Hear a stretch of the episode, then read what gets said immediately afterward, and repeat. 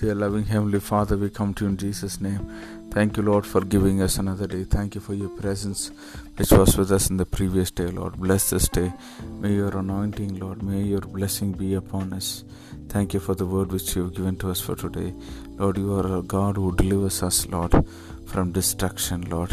And you crown us with loving kindness and mercy. Thank you for your goodness, your love, your mercies.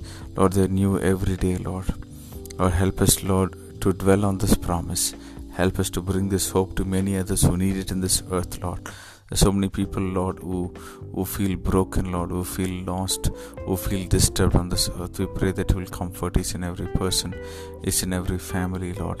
Yes, Lord, we give everyone into your mighty hands. May you take absolute control of your dear people, Lord Jesus. We thank you. May you be glorified. May you be highly exalted and highly enthroned high above everything. We give ourselves into your mighty hands. In Jesus' name we pray. Amen. May God bless you, dear ones. Have a wonderful day ahead.